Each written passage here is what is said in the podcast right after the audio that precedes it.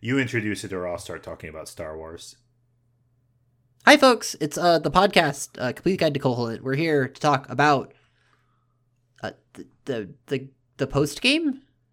You were calling this the post game, and I was confused. I like that idea of calling this the post game of this region. The idea is we want to talk about all the other stuff you can do in Snowhead Land, either after you beat the dungeon or basically stuff that happens after you beat the dungeon. And some stuff you could do before, but like... Oh, yes. Because the extra stuff, we'll call it. Yeah. Or we'll call it the post-game. Okay. But... when you beat the dungeon, everything's green. We beat the dungeon. Not everything is green, but a lot more of everything is green.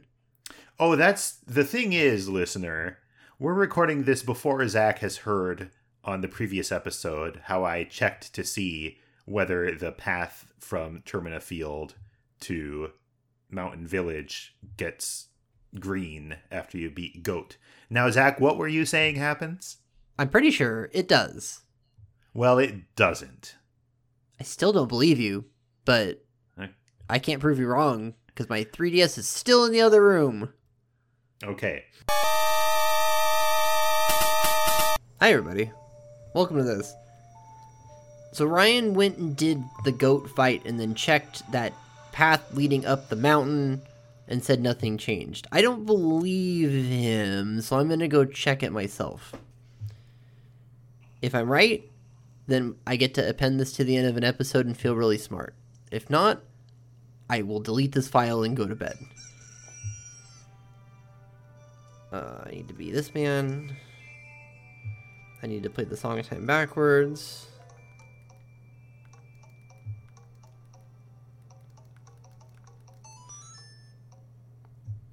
That's forwards. I played it forwards. Also, I don't need to do this. I'm going to have plenty of time to do this. Let's go. I'm going to not do what I did before, and I'm going to drive over there. As a rock guy. I went out the wrong door. Ah, that's fine. Actually, this is fine. I can hit up some bushes on the way there. Bounce off some... What is happening? Hold on. What? I caught some geometry and was all over the place just now.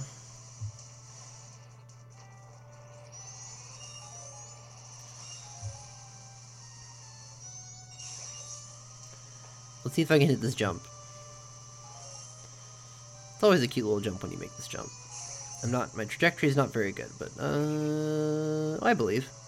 Yeah, I nailed it.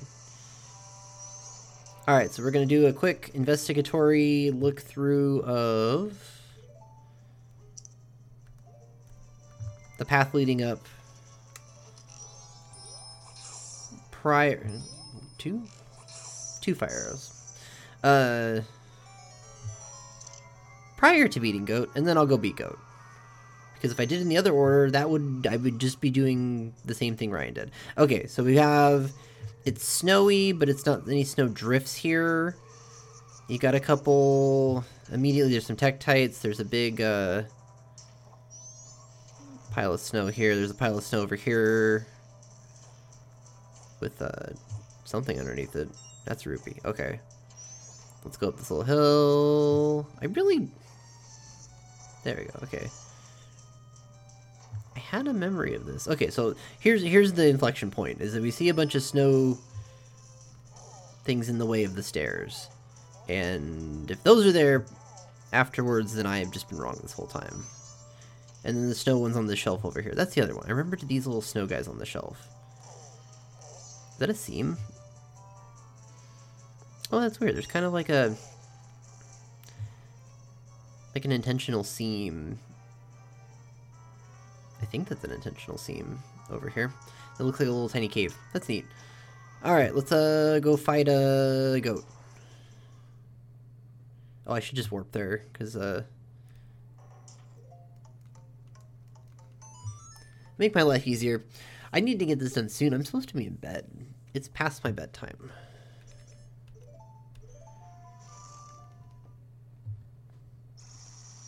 We warp. We take the bridge at... Oh, no, I have to play a lullaby first. We play a lullaby.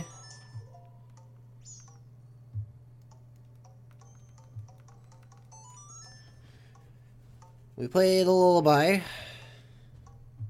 I don't need this lullaby. I'm ready to go to bed. Cutscene plays. You cannot skip the cutscene. Take that, speedrunners. I'm gonna take this at full speed because I'm not scared. See? That's easy. Who needs to slow down? Honestly. Watch, I'm gonna fall on this now. Oh no, we're fine. The control stick on the... I don't even, do you call the 3DS thing a control stick? It's like a control pad. It's like a slidey pad. That it doesn't feel great. At least mine doesn't, because the rubber's kind of worn out.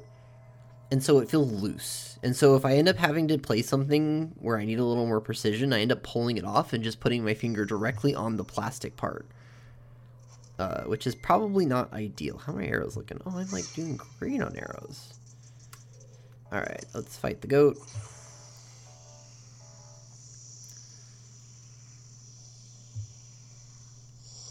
He's got an eyeball in this version of the game. It's a contentious decision, but here it barely makes a difference.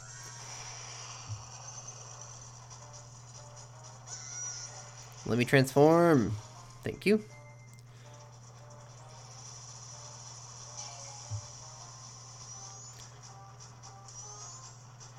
Oh, I'm so close. Okay, he does go down in one hit the first try. That's very funny. I need to hit this button. And then this button to switch to light arrows, because I haven't done that yet. I don't know what light arrows do more, but Ryan mentioned it. And that feels like something would be correct. Oh. Alright, let's go.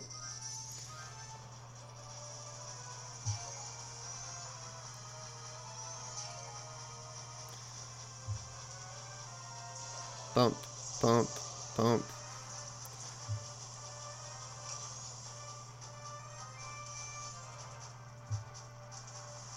I don't have anything riveting to say about this part of the video game. Oh, get out! Please, please, Link, Link, Link. There you go.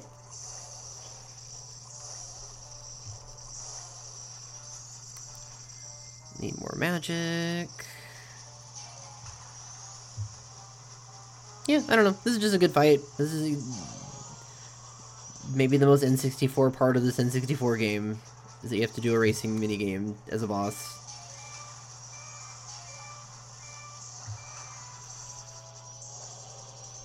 Oh. And we do this. Nope, still got more in you. I don't think these light arrows are actually doing any more damage. I think that's fake. I feel like it's the same as regular arrows, but it's fine. One more little round here. Bop, bop, bop, bop, bop. Get my light arrows out. Oh. Alright. Okay, he's down. The goat's down. We're at 7.5 minutes. This is great. I'm so close to being able to go to bed.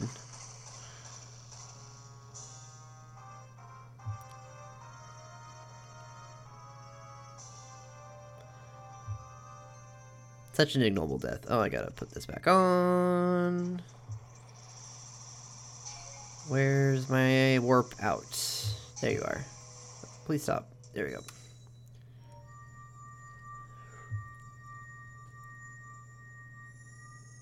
You reuse the crystal animation from Ocarina of Time, despite it not really being thematically appropriate here. Alright. Let's take a look.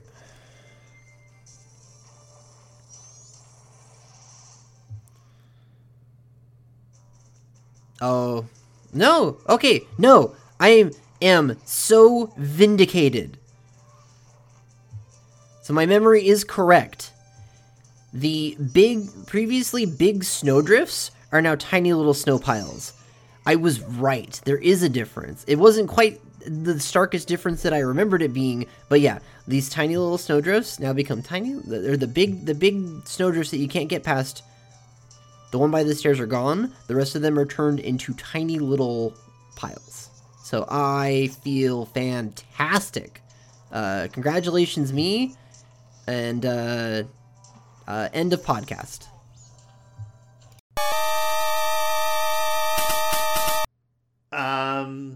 When it does turn green, one big change is that... Where was I going with this? You know what? Back it up. Back it up, listener. So, Star Wars. No, not that far. I realized that I wanted to talk about the guy with the hat, but he is only there when it is frozen. Which guy with what hat? Oh, yeah, we got to talk about... Yeah, that's right. I forgot he goes away when it warms up. That's the whole thing. The whole thing. There's a Goron hanging out by the frozen pond. Yeah, and he's stuck on top of a bizarre, frozen part of a waterfall. That doesn't make any sense. Waterfalls only freeze like that if it's, a really quick freeze, but... I guess it's fine. It's a fantasy game. Well, no, I mean that a waterfall freezing in place is weird enough, but a waterfall freezing in place with a ledge on it for someone to stand on. Well, somebody else is impossible. Somebody else came by before and carved a ledge. I guess I want to play the game about that guy, ledge carver. Yeah, the legend of Ledge Carver, and it's spelled Ledgendorf.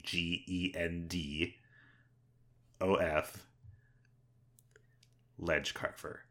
So he is up there and he's freezing. Ooh, brr. And he has this weird frog hat on. And he says, please, hey, you down there, save me from starving to death. Yeah. And Gorons, as established by Ocarina of Time, are picky eaters. Yes, they only eat rocks and gems. But not just any rocks and gems. And so this guy, you have to get the famous Goron item, the Rock Sirloin. Uh-huh. And it's in the Goron shrine. And it's specifically in the... candelabra or chandelier, that big thing full of this quest is ridiculous. Uh-huh. How do you find out that you have to break the candelabra to get the Rock Sirloin? You check game FAQs, I guess. That's there's a lot of weird puzzles in this game that I just know from reading about this game prior to playing it. There must be some kind of indication in the game that there's a rock sirloin in there. I guess so. I'm going to search the text dump for sirloin. Well, the sirloin I'm going to describe while you're searching. It's just it looks like one of those big meats with a bone through it. But it's made up of rock. Only it's made of rock. Like a caveman would eat in a caveman video game from the 90s. Where you are a caveman and then do a flip in the air or ride a skateboard.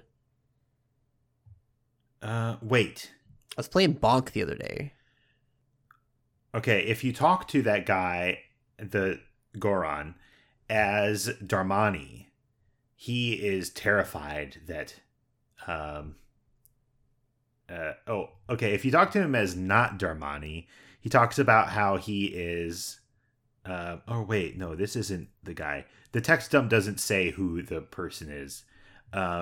Some Goron is saying, we can't seem to get our hands on any of our food. At this rate, everyone will go hungry and die. But I have an emergency supply of food hidden away, so I'll be fine. Oh, okay, yeah. That NPC's in the Goron town. The Goron town, yeah.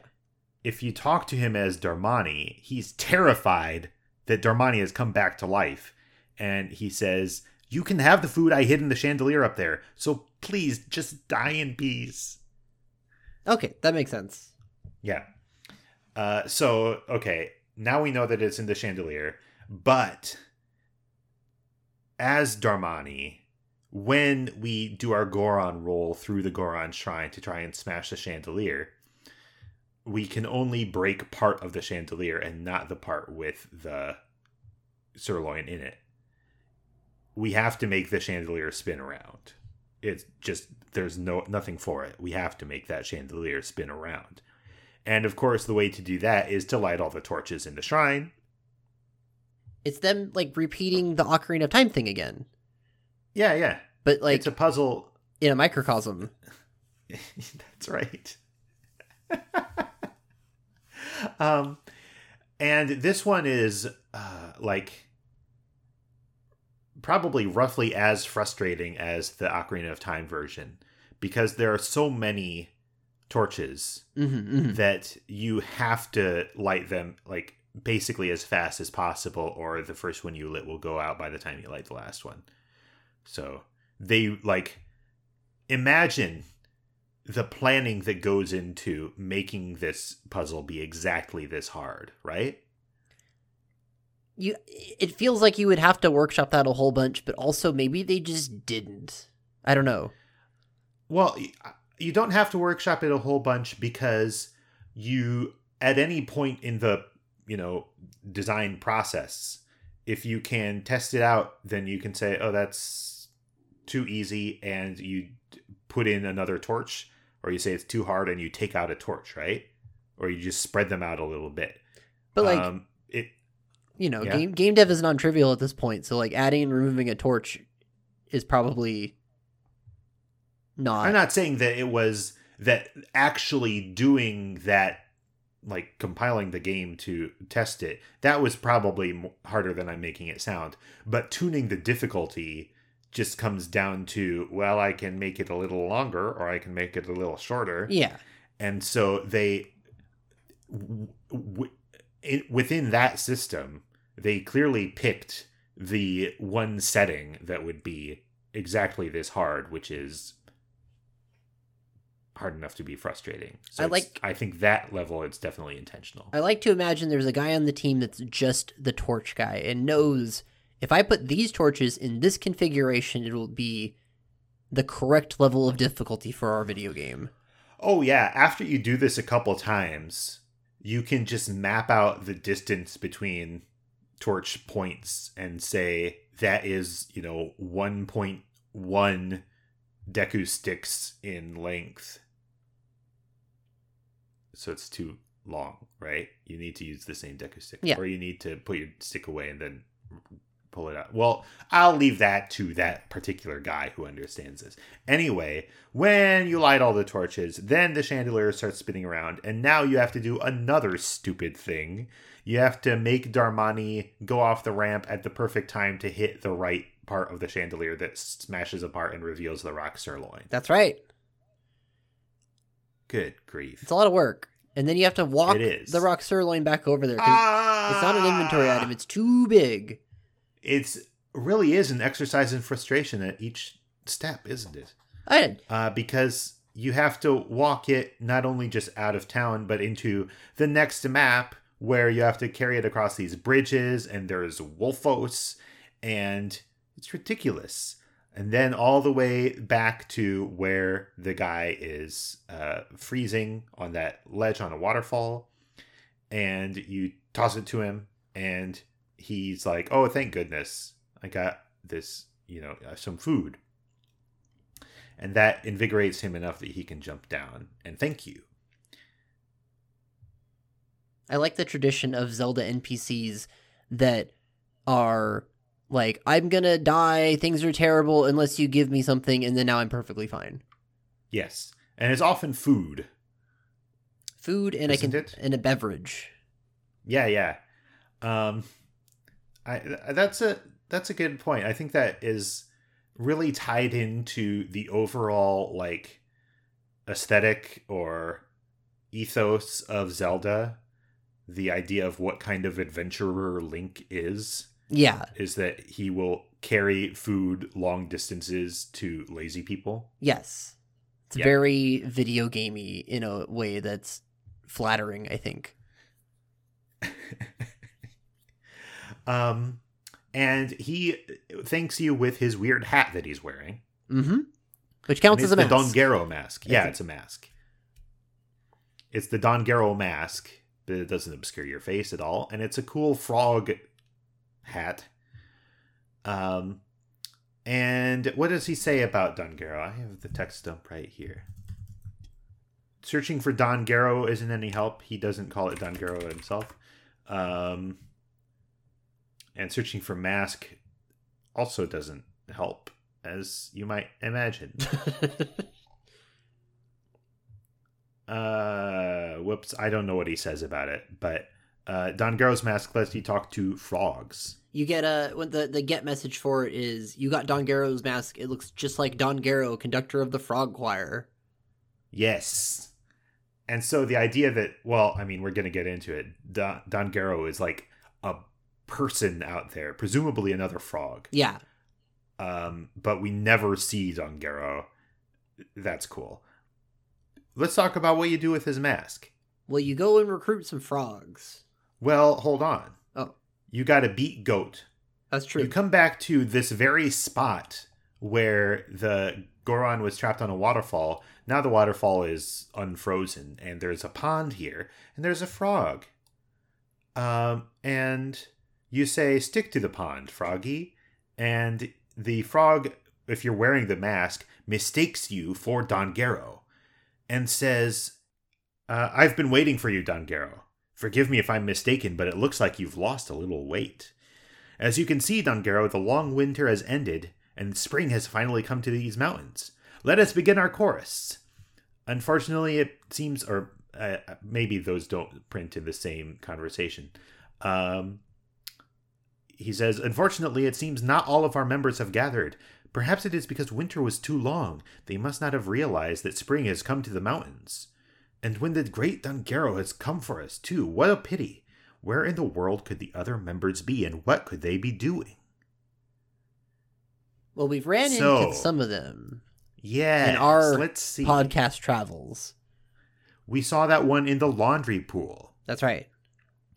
We saw that one just hanging around in the southern swamp. Uh-huh. We saw one that was turned into that mini-boss in Woodfall Temple. The gecko. The gecko. Is there one more or two more? There's one more, by my reckoning, I think. There's one more in the next dungeon. Yes. And that's... frog who will... A mean frog who will turn into a nice frog.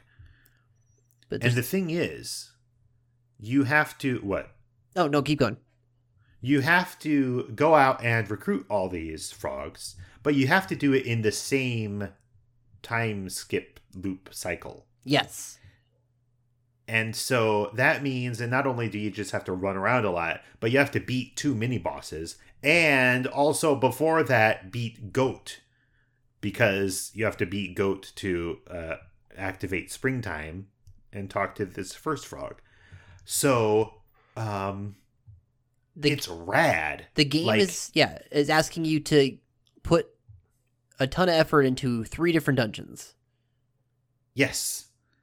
And it makes you into, or makes you approach those dungeons very differently, because you're not going to be able to, you're not going to be able to do this the first time you beat Goat, obviously, because you haven't gotten to the next dungeon yet. Right. And you're not going to be able to do this when you go through the Great Bay Temple the first time, or maybe you are. That would be a fun challenge, to beat Goat and then get all the other frogs and then do Great Bay Temple. My point is, it recontextualizes how you approach all the dungeons where these things happen. It gives you an interesting reason to go back and to do a dungeon, not just to do it all over again, but to find a specific challenge in that dungeon and try it again. Yeah, it's one of a few challenges in the game that really makes you have to plan what your cycle's going to be. Absolutely. Where a lot of the stuff involves very specific time periods, or doing stuff after beating the dungeon in a region, but usually it's all pretty centered around that region or that dungeon or like a single chunk of the game in a way that it's really easy to like roll up a whole bunch of those things together and do it all at once. Yeah. This one, you really have to kind of plan ahead and almost necessarily do a entire cycle devoted to this in some way. Yeah. Like you might do some other stuff on the fringes, but it's like, no, this is my frog cycle. The premise of the game suggests that there would be a ton of these puzzles or adventures or quests that rely on that level of planning. Yeah. And really there are only a few, and I think that's like I find all of them very pleasant to be like go in my head like, well, now I have to do this and this and this. I feel really cool and efficient when I manage to accomplish it.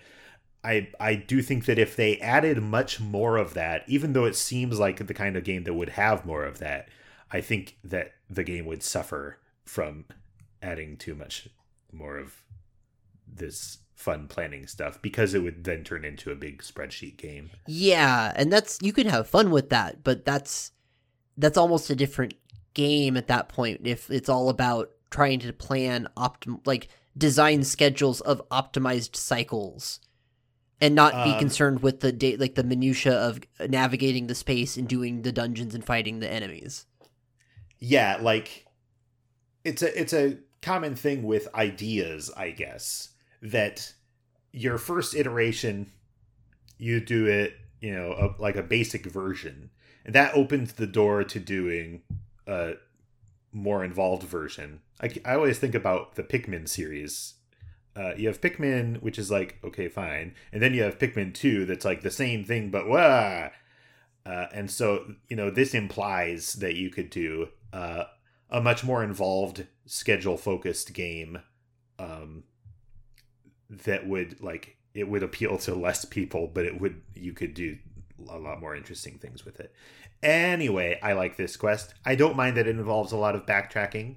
I think that people don't like backtracking, but this is cool and good. Yeah, and because it's there's not a lot of this in the game, it's very novel. Yeah, yeah. Even if you do have to go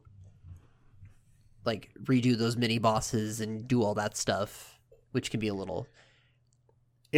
Well, this is my point about backtracking, is that when you evaluate Super Metroid or Majora's Mask or any of these, the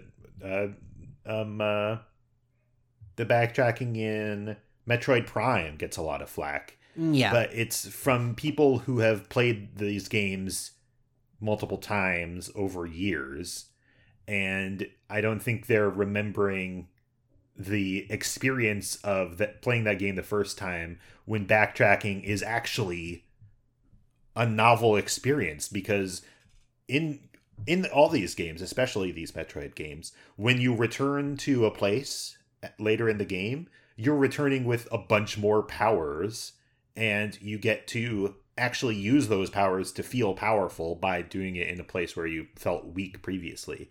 I think that backtracking is essential to games like that, but people view it through the lens of having played a game dozens of times, and it spoils their experience. Well, and also when you're doing that backtracking the first time and you don't know the game, there's an element of groping around in the dark to try and be like, I probably need to be back here, but I don't know exactly where back here. And that's engaging content. But backtracking in that sense is a form of exploration. Exactly. You're back in that exploration mode, trying to figure out, you're like, well, I got this, and I think back there was a half pipe somewhere in this area. I just need to remember which room it was in. And that's awesome. That stuff's good. So it's just, you hit the point where, I've played Majora's Mask before. I know I just need to go back and do this dungeon again, but I gotta go do the swimming again. Oh, no. Or whatever, So, anyway. The frogs are cool. They sing a song. It's a good song. Oh, it's a great song. Maybe we'll listen to it right now. And then... that was nice. You get a heart piece. I love that. You get a heart piece. All that for one heart piece. And there's several masks that just get you one heart piece, but not many of them involve this much work. Yep. I want to mention before we go anywhere else that the mountain village, like, grassy field here has giant bees in it. Oh, yeah. Yeah. Which, They're scary. They're, like, meaner than you expect from bee enemies. I guess Zelda bees have a history of being pretty nasty. But they can be good. That's true, but these aren't good. Well, wait. These bees might turn out to be good, too. Well, anyway, surrounded by those bees is, of course, the mountain cabin. Cool-looking building. Oh, I don't have a picture of it in front of me. I've got no clip open, so I'm looking at it. It looks like the pipe house. Yeah. It looks like Mario's house, because it's got a giant chimney that's circular. Mm-hmm. It's striking. Cool. Yeah. It's like a log cabin in parts, but it's brick in parts, and it's got a real, like, angled forward roof. It's cool. Are there, like, rivets on it? Is it kind of a steampunk cabin? The one section of the roof is all riveted. Okay. It's like a stone building that they added a wood, like, facade to the front of. Mm. It's a Franken building. It's got a lot of different textures going on. I forget if the 64 version, I feel like the 64 version has some of that, which the Grezzo team turns up to 11. Oh, yeah. Yeah. And this is where the blacksmith lives. I would say blacksmiths charitably. There's two of them. Oh, that's true. One of them maybe doesn't do as much smithing, but he's a blacksmith, probably. There's two guys here, and what are their names? Zubora and Gabora. Yeah, those are cool names. The kind of names that you engrave on a sword. These are some good weirdos. I like these guys. Yes. They have no counterparts in Ocarina of Time, right? No, absolutely not. And they don't show up anywhere else, technically. But, like, wouldn't you like to see these guys again? They're awesome. Yeah. They, the one little guy, the, you know, face of the business and the money man is like, hey, we'll sharpen your sword if you want. And then the big guy, who just says, apparently does all the work. I assume that the little one is Zubora and the big one is Gabora. That's correct. Okay. And it's 200 rupees to sharpen your sword, right? I have 100 rupees written down in my notes. That makes sense. But maybe that could almost be something that they change between versions, and I'm not going to look. Okay. But and they can't. If you get it sharpened, well, They can't. They can't sharpen it. What? They can't. Their forge. Not? Their forge is frozen. Oh, of course, the darn forge. Well, what are we going to do about it? You actually have, and I really like the way this is implemented. You have a bunch of options. Okay. You can You can do what we've already done in this episode and beat Goat and turn the mountain village back into springtime. Okay. That just automatically melts it. You can also melt it with a fire arrow. Or I can use a fire arrow inside a business? Apparently. Well. Or hot spring water. Oh, yeah. So you can actually... You know what? I feel like hot spring water is what I usually used because that's what you have access to before you do the dungeon. It's cool. It's yeah, they let you do this. And I like... that's great. I like when things are implemented that way, where somebody goes back and says, well, now hang on, what tools would you actually be able to use to solve this problem? That's excellent. And... Okay. Okay, now I can get my sword sharpened. He sharpens it into the Razor Sword. Oh, yeah. This is an early 2000s sword. Mm-hmm. It's like, boy. It's like the cool hunting knife that your neighbor has that he, you know, keeps pulling out to show you. And you're like, please put that away. I'm looking for pictures of it, and I can't find it. Not your neighbor, but like the kid from the next street over who your parents don't want you to hang out with. Yeah. But there's no other kids. I would not be hanging out with this kid if there were any other kids to hang out with. I understand this. Yeah, it's like split. It's cool. I don't know how... Yeah. The sword in Majora's Mask is wild. And this is the sword that they use in a lot of the art for this game. Yeah. They want it to be like, this ain't your daddy's Ocarina of Time. This is a cool tween Link with a cool sword for tweens. For the year 2000, we have cool Link. But this Razor Sword, you can only use 100 times.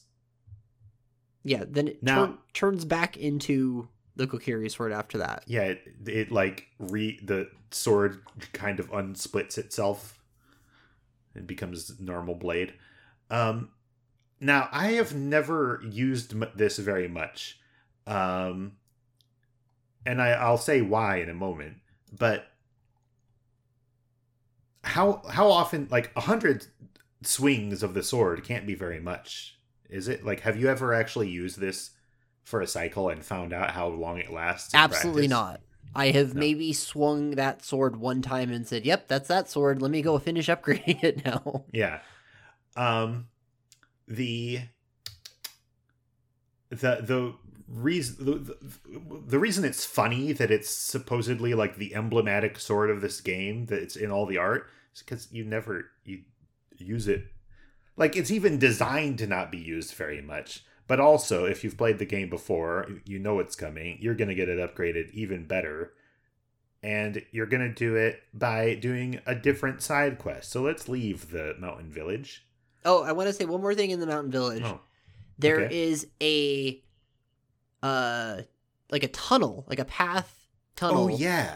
That leads from the ground level all the way up to the Goron, Darmani's grave.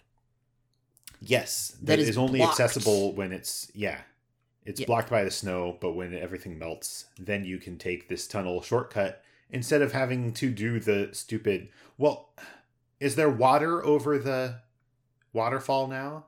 Or is that still just a wall? Why didn't I look at this? Oh, no, it's a wall, and you can see where the path is at.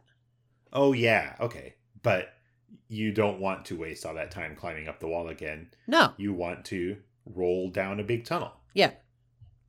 And it just explains how people would get up there otherwise, which I like. Yeah. It also gives you a chance to, you roll all the way up the tunnel and then you roll off that cliff. Uh-huh. To just do a sweet jump over the village. Maybe you can even get on top of the cabin. I don't know if you can make that jump. Maybe. Down the chimney. Ho, ho, ho. Like Mario. Well, no, we're done with this, Zach. We have to go to the next map. One thing we didn't mention in the Tingle area with the islands is... Oh. There's... What? Oh, we forgot to... we hinted at Zubora Gabora. I looked back at my notes. They're famous blacksmiths. We should talk about that sometime. In what sense? Well, they made a sword from another Zelda game.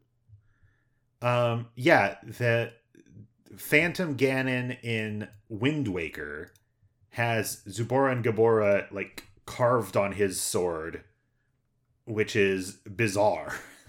So that's their cameo in a future game. Apparently they made Phantom Ganon's sword. Yeah. Like, these guys who only exist in Termina made a sword for a ghost. A sword that isn't even real. So I can't, like, we can't. I don't know. Okay, sorry. I just wanted to mention that. Moving on to Mountain. I messed you up. Let's keep going.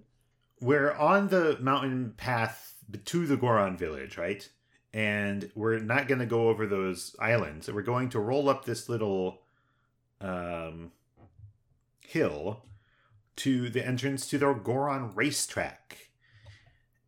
And when you...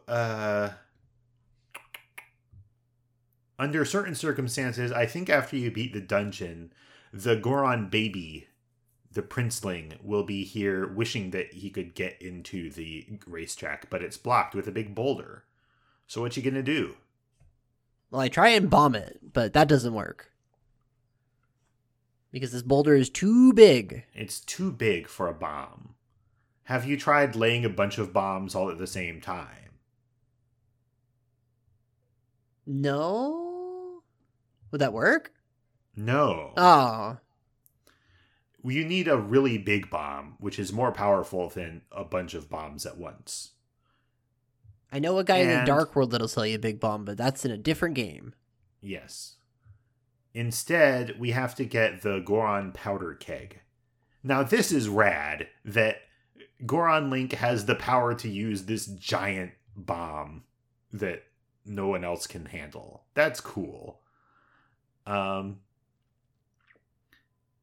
You get it by the entrance to the, like, it's Medigoron, right? Who runs the Powder Keg shop? Yeah, correct.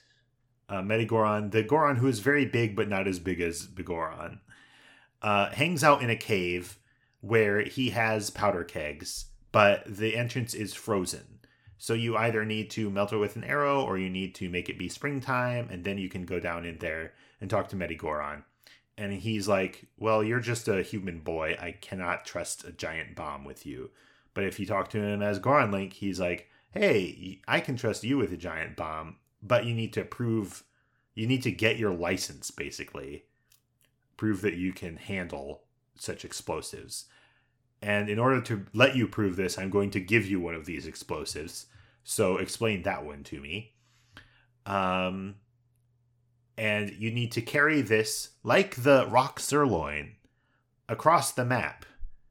But you just need to carry it to the entrance to the racetrack. And I almost feel like in Ocarina of Time, when you're carrying Princess Ruto around in Jabu Jabu's belly, she never actually goes through a map transition with you, right? You go through doors, but you don't have, like, a loading area. The only loading area you would hit if you counted is that, I think... No, I was going to say the mid-boss room, but no, that's part of the same map. You get a loading screen going into the boss chamber. Yeah, but that is not the same thing. Here, the Rock Sirloin and the Powder Keg, they stick with you when you move between maps. At least between these maps. I've never tried to carry the Powder Keg like out of Snowhead region before. That would be fun. But they persist between maps. Yeah, they persist between maps, and I want to say that, like, I'm just guessing, I guess, that was not possible in Ocarina of Time, and they had to specifically add that functionality for Majora's Mask. Maybe. It seems like the kind of thing that would not be possible in the earlier game, because it's cool. It feels like you're breaking a rule somehow to carry something between zones. And it makes both of those tasks much tougher because you have to carry this thing past a bunch of obstacles and past that dang Wolfos. Yeah, still there. And then you have to actually toss the keg up the incline to the entrance to the racetrack. It's good stuff. How difficult they make this task for you. And when you drop the powder keg at the in front of that big rock, the baby Goron actually runs away, like takes cover, which is good. I'm never clear on exactly how far away you need to be from the keg to not get blown up by it. I'm always super careful with this sort of thing. Yeah, you're licensed. You got to be careful. You have a license saying you can do this. You're not going to be irresponsible about it. That's true. But it blows up the rock, and now I can get into the Goron racetrack. Yeah. And so now I can do two things. There's two things. I can Goron race, and I can buy more powder kegs for exploding more things. Okay, yeah. You can also then buy them in town. Yes. The Medigoron gives you a piece of paper license, right? I don't think so. So how does the guy in town know that you're licensed to use them? Because you have to finish this. You have to do this quest here before you can buy them in town, right? He must just know. Yeah. No, they just that is knowledge that persists between cycles without there being some kind of ledger involved. He must mark what? Like the he uses the same system that the banker uses. The thing is, I'm looking at the text for the powder keg seller in town. And the guy, the Goron in the bomb shop in Clocktown says, of all places, you're a Goron, so you should be able to carry a powder keg, right? I don't see where he doesn't seem to have text for, he says, huh? Do you mean you haven't been approved to carry powder kegs yet? Too bad, and I was hoping I could sell one to you. Powder kegs are extremely powerful and dangerous, so those who haven't been approved by the instructor can't carry them. Okay, listen here. My instructor works in the Goron village cave. Come back after blah, blah, blah. So there you go. So he puts a mark on you like the banker does. No, only the banker has that magic. Medigoron and the Goron Brotherhood of Powder Keg sales Gorons, operates purely on the honor system. Oh, okay. And they know because Gorons are honorable. Yes. Yeah. You just carry the air of somebody that's been approved. Well, when he says, huh, do you mean that you haven't been approved? That means that, like, Link is saying, oh, I don't have... I'm not licensed. Okay, I like that. Goron Racing. Now, if I remember correctly, you can... If you blow that rock up on a cycle where you haven't made it springtime yet, there's nobody here, right? Nobody wants to do Goron Racing until it's warm out. I don't know that I've tried. That makes sense. You probably need to do that. But when you blow up that rock and it's warm out, then the Gorons assemble here to do a race. And what kind of prize will be awarded to the winner? It's actually a cool prize. It's a bottle of gold dust. Yeah, that's rad. That's cool. Like, that's an evocative item in like a fantasy context. Absolutely. But then it's also a evocative item in a Legend of Zelda context. Because you're like, oh, I get a bottle? Oh, and there's stuff in it. That could be useful too. The Goron Racing game is tough. It is not fair. It is mean. It's kind of rough, but it's not like terrible. It takes me a couple tries usually. Yeah. It's just very punishing that if you don't get a good run, you better just wait for the time to elapse. Yeah. You roll around as Darmani. Darmani or Goron Link has the power to have spikes pushing out of him when he is in magic mode. No other Goron has this power, and yet other Gorons can run into you and wreck you. They don't need spikes. They don't need spikes. They're just tougher than you or something. So it's infuriating. And, it's so easy to lose control. Like, the Goron roll power wasn't very precise to begin with, and now you're avoiding obstacles and trying to hit other guys. And yeah, when you run into other guys, I feel like it's very difficult to tell whether you're going to like knock the other guy back or be knocked in the wrong direction yourself. Yeah. I agree. So I wouldn't say that I like this game very much. But it was an inevitability about being in this game. Yeah. They got to. You got to give Goron Link cool stuff to do, and here's something cool for him to do. And they've built his moveset around being able to do this, and they've gestured towards this in every other Goron segment so far, so. That's true. And it's on the Nintendo 64, which loves racing games. Oh, yeah. They should make... Like Wall Race 64. Do we have anything else to say about this specific racing game before I go on a tangent? If we do, we'll remember it when you're in the middle of your tangent. All right, so let's go. What if they made a actual Zelda racing game? What would you want out of that? Because I have an idea of what I would want out of it, but I want to hear what you would want first. Okay, give me just a quick second to think about it. Okay, I'll say my thing first then. No, because you're going to influence me. Oh, okay, I don't want to influence you. Yeah, I want to have my own idea first. Okay. I'm going to take a sip of water. Because I can never have my own idea after you say yours. My ideas are so imposing. That's just how ideas work. They're infectious. Okay, I'll say this. I think that a cool Zelda racing game would let Link on Epona race against Zelda on White Horse, race against Goron Link rolling around.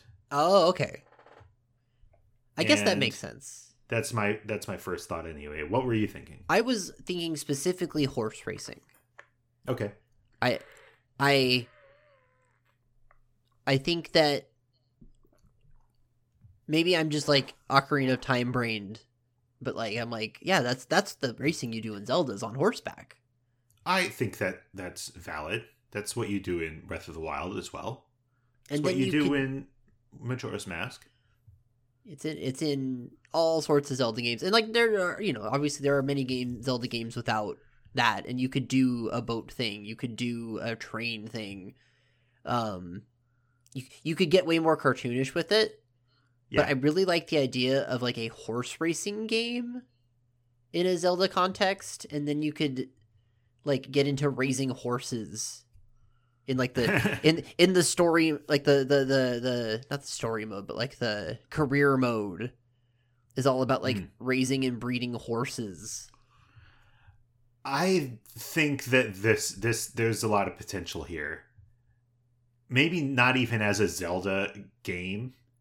But, because, if you talk about a Zelda racing game, then you're going to have, your roster of racers is going to be, so many of the people I want to be in that game are not going to be able to ride on normal horses. Yeah. I can't imagine Ruto on a horse. I can't imagine... Deku Link on a horse, and I definitely want to be able to play as Deku Link. So if you're doing it kart racer style, yeah, there's a kart racer version of this for sure, where everybody's got their own weird, wacky racer situation going on. If you want to do a horse breeding and racing game, I think that's a fantastic idea. I don't see why you want to marry it to Zelda, because then you're going to have to serve a bunch of Zelda stuff when what you really want to do is breed and race horses. But then your item pickup would be a bow and arrows. I'm not going to get a horse racing. You can do that in the non-Zelda version too. Oh. Okay, you're probably right. Yeah. What you're going to do is have a generic horse racing breeding game where a bunch of the aesthetic and the vocabulary comes from Zelda. Okay. You just never say it's a Zelda game. Okay. But it's understood that this is basically happening in Hyrule. Okay. I would totally play that. If somebody made that, there you go. I would play that game. That's what I want. I want a generic fantasy. Yeah. Setting horse racing game with all the really dumb, fun fantasy video gamey aesthetic to it. I love this. Okay, that's what I want. It's no longer a Zelda project. It's now my Kickstarter. Yeah. And you can say, you have to say in the Kickstarter that you're inspired by fantasy games from the 90s. Yeah. That ticks me off. Oh, okay. I want to go off on a rant here. All right. When Kickstarters have to, like, dance around what they are inspired by or ripping off, and they can't just say, we're doing it. It's like Paper Mario. We're doing Paper Mario. It's like we're not Paper Mario, but we're doing. It's basically a Paper Mario game. I know that there's like legal reasons that they have to be careful about the language they use for describing that they're ripping off an existing game. I think it's stupid though. I hate reading the dumb sentence that's trying to not say the very basic point, the selling point of the project. End of rant. Let's get back to what's next. Well, I won the race. You won the race. It took me several tries, but I got that gold powder in a shiny new bottle, and I'm going to use that bottle for all sorts of stuff. And I have to get rid of this gold somehow too. Well, you go sell it to the curiosity shop. Yeah. Or okay. You could bring it to our friends Zubora Gabora. Oh, yeah. Which that's the time I should have talked about that other thing that I interrupted you on, which is really funny to think about. Podcasting. Podcast.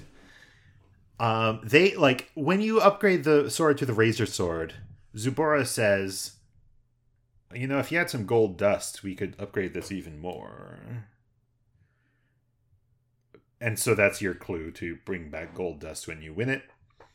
And you give him the gold dust, and you have to, like, make sure you have enough time. I think it takes a full 24 hours for him to finish it. Am I right about that? I don't have it in front of me, but yeah, there's specific, like, you have to wait till the next day for sure. And so doing this whole process takes a couple days. Yes. And you have to go without a sword for a while he's putting gold on it. It's fun to exist in a Zelda game without a sword. I've been playing a lot of Link to the Past randomizer this year, and it is fun to have to think about a Zelda game without having a sword. That's fun. Yeah. Yes. So yeah, well, you're right. The gold sword is rad. It should do, I'm pretty sure anyway, that the Razor Sword does double damage, and then the Gold Sword doubles that and does quadruple damage, right? I have no idea what the numbers on that are. I feel like that's the way every sword progression works in Zelda until Breath of the Wild, where they actually put numbers on it. But I might be wrong about that. I remember assuming that it would work that way in Hollow Knight. Uh-oh. But it doesn't. Interesting. The gold sword has this cool lozenge pattern on it that you were saying is similar to... Oh, my crazy fan theory. Yeah, you're crazy. I want to hear it again. Okay, I'll say it again. I don't remember where I said it at, but I'll say it again. That... because this sword has, like, the diamond pattern, and because I like the idea of there only being, like, three swords in the entirety of The Legend of Zelda, that what if the reason the Kokiri sword gets all these crazy different appearances, it's because it's secretly a magic sword, like the Master Sword. But specifically Ghirahim, the Sword of Demise from Skyward Sword. Because its final appearance just makes sense. Its final appearance looks like it has Ghirahim's pattern on it, kind of. If you with enough of a wanting to see into it situation, it's like, oh yeah, that's what I see. So there's no other explanation. This sword is Ghirahim. I like the idea of Ghirahim became a good guy sword eventually. I like the symmetry there, even if it's, like, bad, even if I think that, like, the idea of turning everything into something else in a media franchise where everything must connect is, like, probably bad practice that we've leaned into a lot as a culture, I still like it here. Well, you like it because it's your idea. Exactly. Yeah. I'm the same way with the stuff I make. I'm like, ooh, I can do a connection here. And if I step back, I'm like, Ryan, you need to stop doing so many connections, or you have a really gross, incestuous world that you've created. And like, that's fun. I don't care. It's cute. It's fun and indulgent, but yeah, I think as a society, we got to cut that out a little bit. And I'm guilty. Yeah. I say that as somebody who's extreme. I just did it. We're all extremely guilty of this, but we let things just be things. The wikification of society.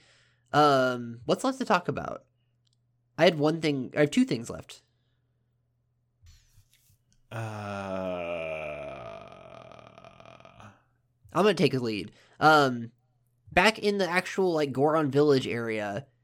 Yeah. We have some business with the Deku Scrub. Oh yeah. Who that now we just didn't talk about before.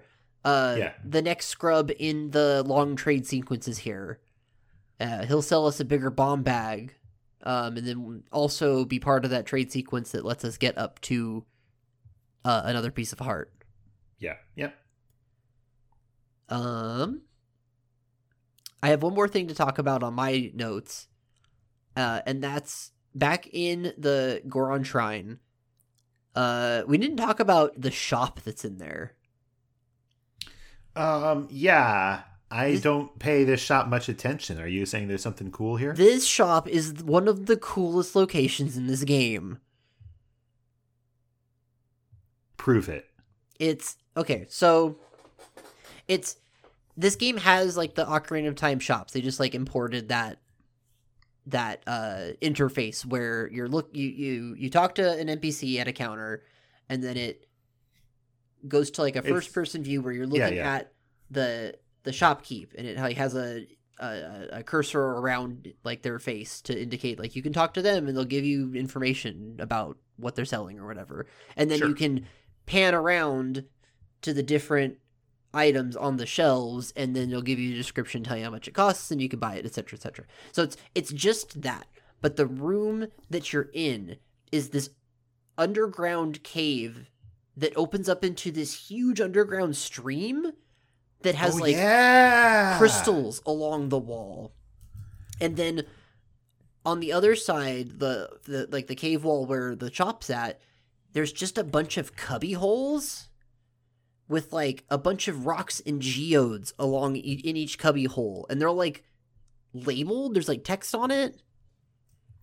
The thing is, Zach, it's fantastic. When you said this shop is really cool, I was thinking like the image of this shop like entered into my brain, and I was thinking, well, he can't be talking about that one. That's the coolest shop there is, but that's somewhere else, right? No, that's here. About something else. This is a good location. I forgot about all those cubby holes. It did not need to go this hard. Are those there in the Nintendo 64 version? They are. I went and checked. Wow. I'm also seeing a poster for the Indigogos. I don't think the posters are new, but the cubby hole situation and the stream were there before. Yeah, this a stream where there's like mining going on. That you like, you can't go down there in the mine, but you can see from up here. And so that like something that's so easy to do that Zelda games of this vintage never bother trying. No, or like very, very seldom bother doing is just showing you that there's more to this place by letting you see a place that you can't get to. It's great. When I put it that way, I guess I'm going to wax designerly. I can see why the designers would be resistant to showing you a place that you can't get to, because then the player says, how do I get there? I need to get their stuff over there. Let me get there. But if you like kind of gently show the player stuff and like you somehow win over the understanding that the player can't actually go everywhere, then you can do this stuff and you can make the Goron society look much bigger than it looks with just the interior of the Goron Shrine, right? Yeah, and choosing to do that in a shop space is a very strong decision, because it's articulating to the player that, okay, this is you the player, know that this is a shop space. This place is just for shopping. That's all its utility is.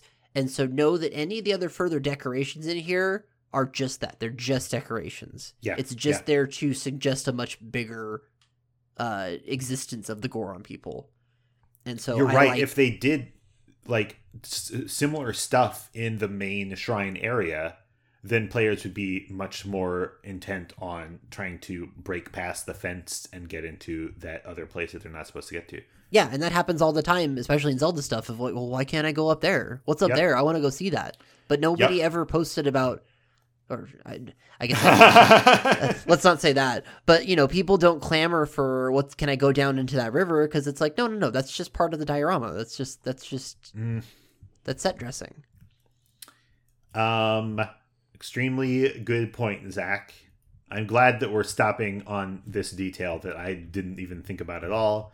But this is good stuff in game. Good analysis of game. Very good episode. And I say let's keep it up with another great episode next week.